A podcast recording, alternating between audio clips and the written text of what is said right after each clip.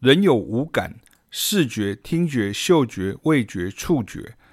所以，如果有人会得先天或后天性近视，一定就会有人听力或节奏感一开始比较差，看不清楚要戴眼镜，听不清楚呢要戴助听器吗？不是，在音乐中你要做的是正确的引导与训练，但是你不能假装看得见或听得见，需要勇敢去面对自己的不足。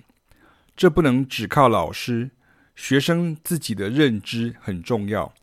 对我来说，乐理包含的绝对不是只有在和声与旋律上的，节奏上的也是乐理，音乐的道理。但是很奇特的是，我认为多少在音乐世界中，人都有一种盲点，哈，有点你就是聋点，也就是。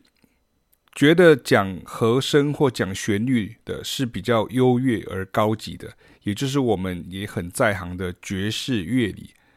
但是我从来并不觉得我比较优越或自认高人一等，反而我想要讲的很浅显易懂，让大家觉得不再那么困难，可以运用，甚至也可以辨认出真正的练家子与唬人者的差别。而讲到节奏啊，很多人真的就有一种隐隐约约的歧视与偏见，觉得节奏哪有很难，或是节奏不就是教人家打鼓打打击乐器的吗？错了，大错特错。空间感也是节奏感，时间感也是节奏感，它们影响了和声与旋律另外两个要素，而这绝对需要培养，培养认知，也就是 awareness。与习惯，也就是 habit。我觉得除了节奏感不好的学生需要花很大力气与心思去教以外，最重要的就是让他们知道认知错误是最严重的。再来是技巧不足，而也我也觉得，其实就我们在努力的音乐类种来说，groove 就是说话的韵律与语气。这些应该是在文法与语汇之前要先建构的东西，但是因为台湾的音乐教育顺序哈，变成以视谱解码为重，节奏感的培养不是要你去国外出生或生活，而是你到底能不能用对位的腔调演奏演唱出这些音乐类种的韵味呢？所以太少有关节奏律动的训练。太多有关于乐理和声上的纸上谈兵，是你可以不同意，但是我经验到的就是这样。节奏、律动、groove，正确的音乐风格语言，这些都是最重要的。我常在讲座或教学时示范，大家觉得很复杂、很精彩的音乐乐句，拆解起来原来那么简单啊，只是大家都不习惯用而已。而我真的认为，如果你想好好学习，那么千万不要觉得四四拍、十二小节或三三十二小节等等还要练，很丢脸之类的。我的经验是，很多人真的连感知到这些都无法。会看谱的只是看着乐谱，不会看谱的只是假装会，而且然后就这样手足无措无措而已哦。我跟凯雅的节奏老师 Peter Van Markler 让我们做过一个超有用的练习啊，到现在我们都还印象深刻。唱你会的儿歌，或者是流行歌曲，或是古典旋律，但是你手打二三 clave 或是 syncopated rhythm，几乎每个学生，包含西方人，一开始都挂掉。但是当你真的可以内化时，那你就能掌握到空间感与时间感，也就是节奏感的核心。相信会跳舞的一定也是这样，不是吗？舞蹈老师一定是要你感受律动与记几个八拍，或是一个段落，或是拆解一个动作，反复练习，组合起来就是精彩的舞步 （choreography）。节奏感的训练不是靠看谱，但是五线谱记载可以帮助你记得空间感、时间感与各种切分。你要双管齐下，不能光看谱就想找到律动。也不能脑中没有一个图像或架构，傻傻跟着音乐走。尤其是你想玩音乐，你想玩好音乐的话，这几周呢，在教部分学生的过程呢，颇有 Mr. Holland's Opus 啊，这个台湾的中文的电影的片名叫做《春风化雨一九九六》，其中有一段，这个音乐老师带着完全不会音乐的体育班学生，从节奏吃带到终于掌握到拍子与曲式的剧情桥段了。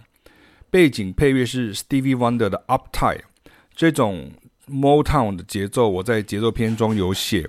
对于节奏感弱的人，找到音乐的拍子很有效。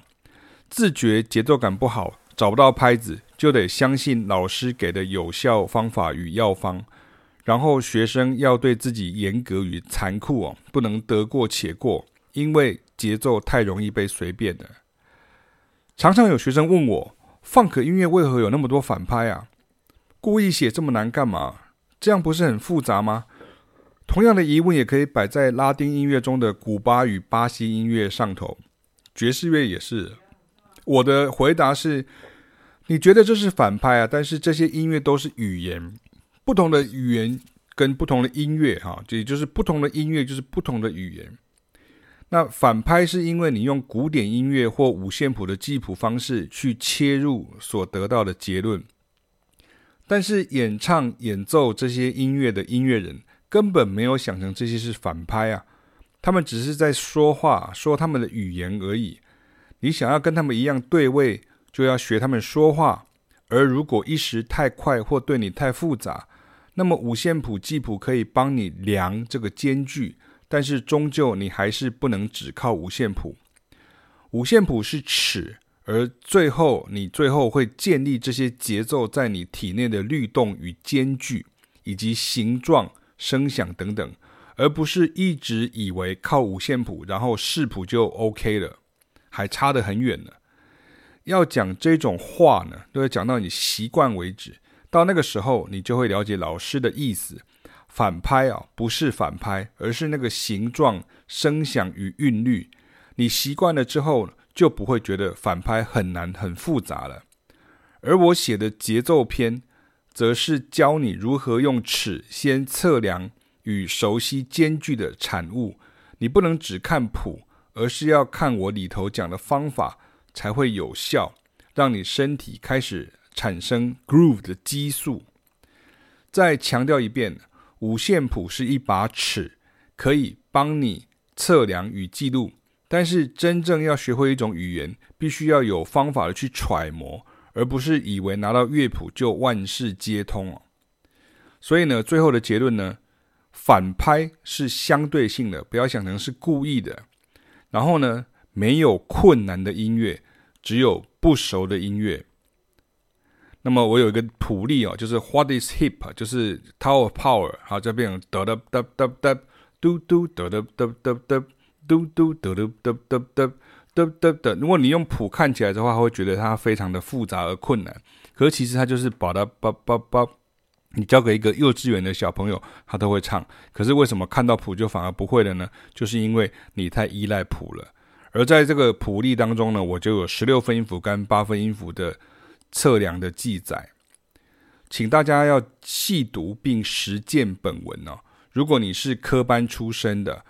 不是要你不使用五线谱，而是要你活用五线谱记录，以确实知道切分的点在哪。我就是这样置之死地而后生，学会很多 groove 的。也就是说，你要主动采谱啊，觉得很神奇的掌握不到的节拍，不是等着看着现成的乐谱，而是自己要去抓，抓完后要跟着做，反复做，做到上手为止。然后经常复习或增加实作的机会。其实和声旋律也都是这样啊，你自己抓了之后，慢慢也就慢慢的会去感觉到，而且会抓得到，并且能够累积哦。如果你只是被动式的只想解码乐谱，这样你的进步幅度就会停滞或很慢。这就跟减重啊，或者是健身时啊，吃东西的顺序一样。什么类型的食物会被先吸收，变成是很关键的课题。当然，躺着也想瘦，或是想靠偏方速成，自然是达不到效果的。老师的耳提面命就是这样，听得进去并会做的，就会看到效果；其余的就真的随缘随喜了。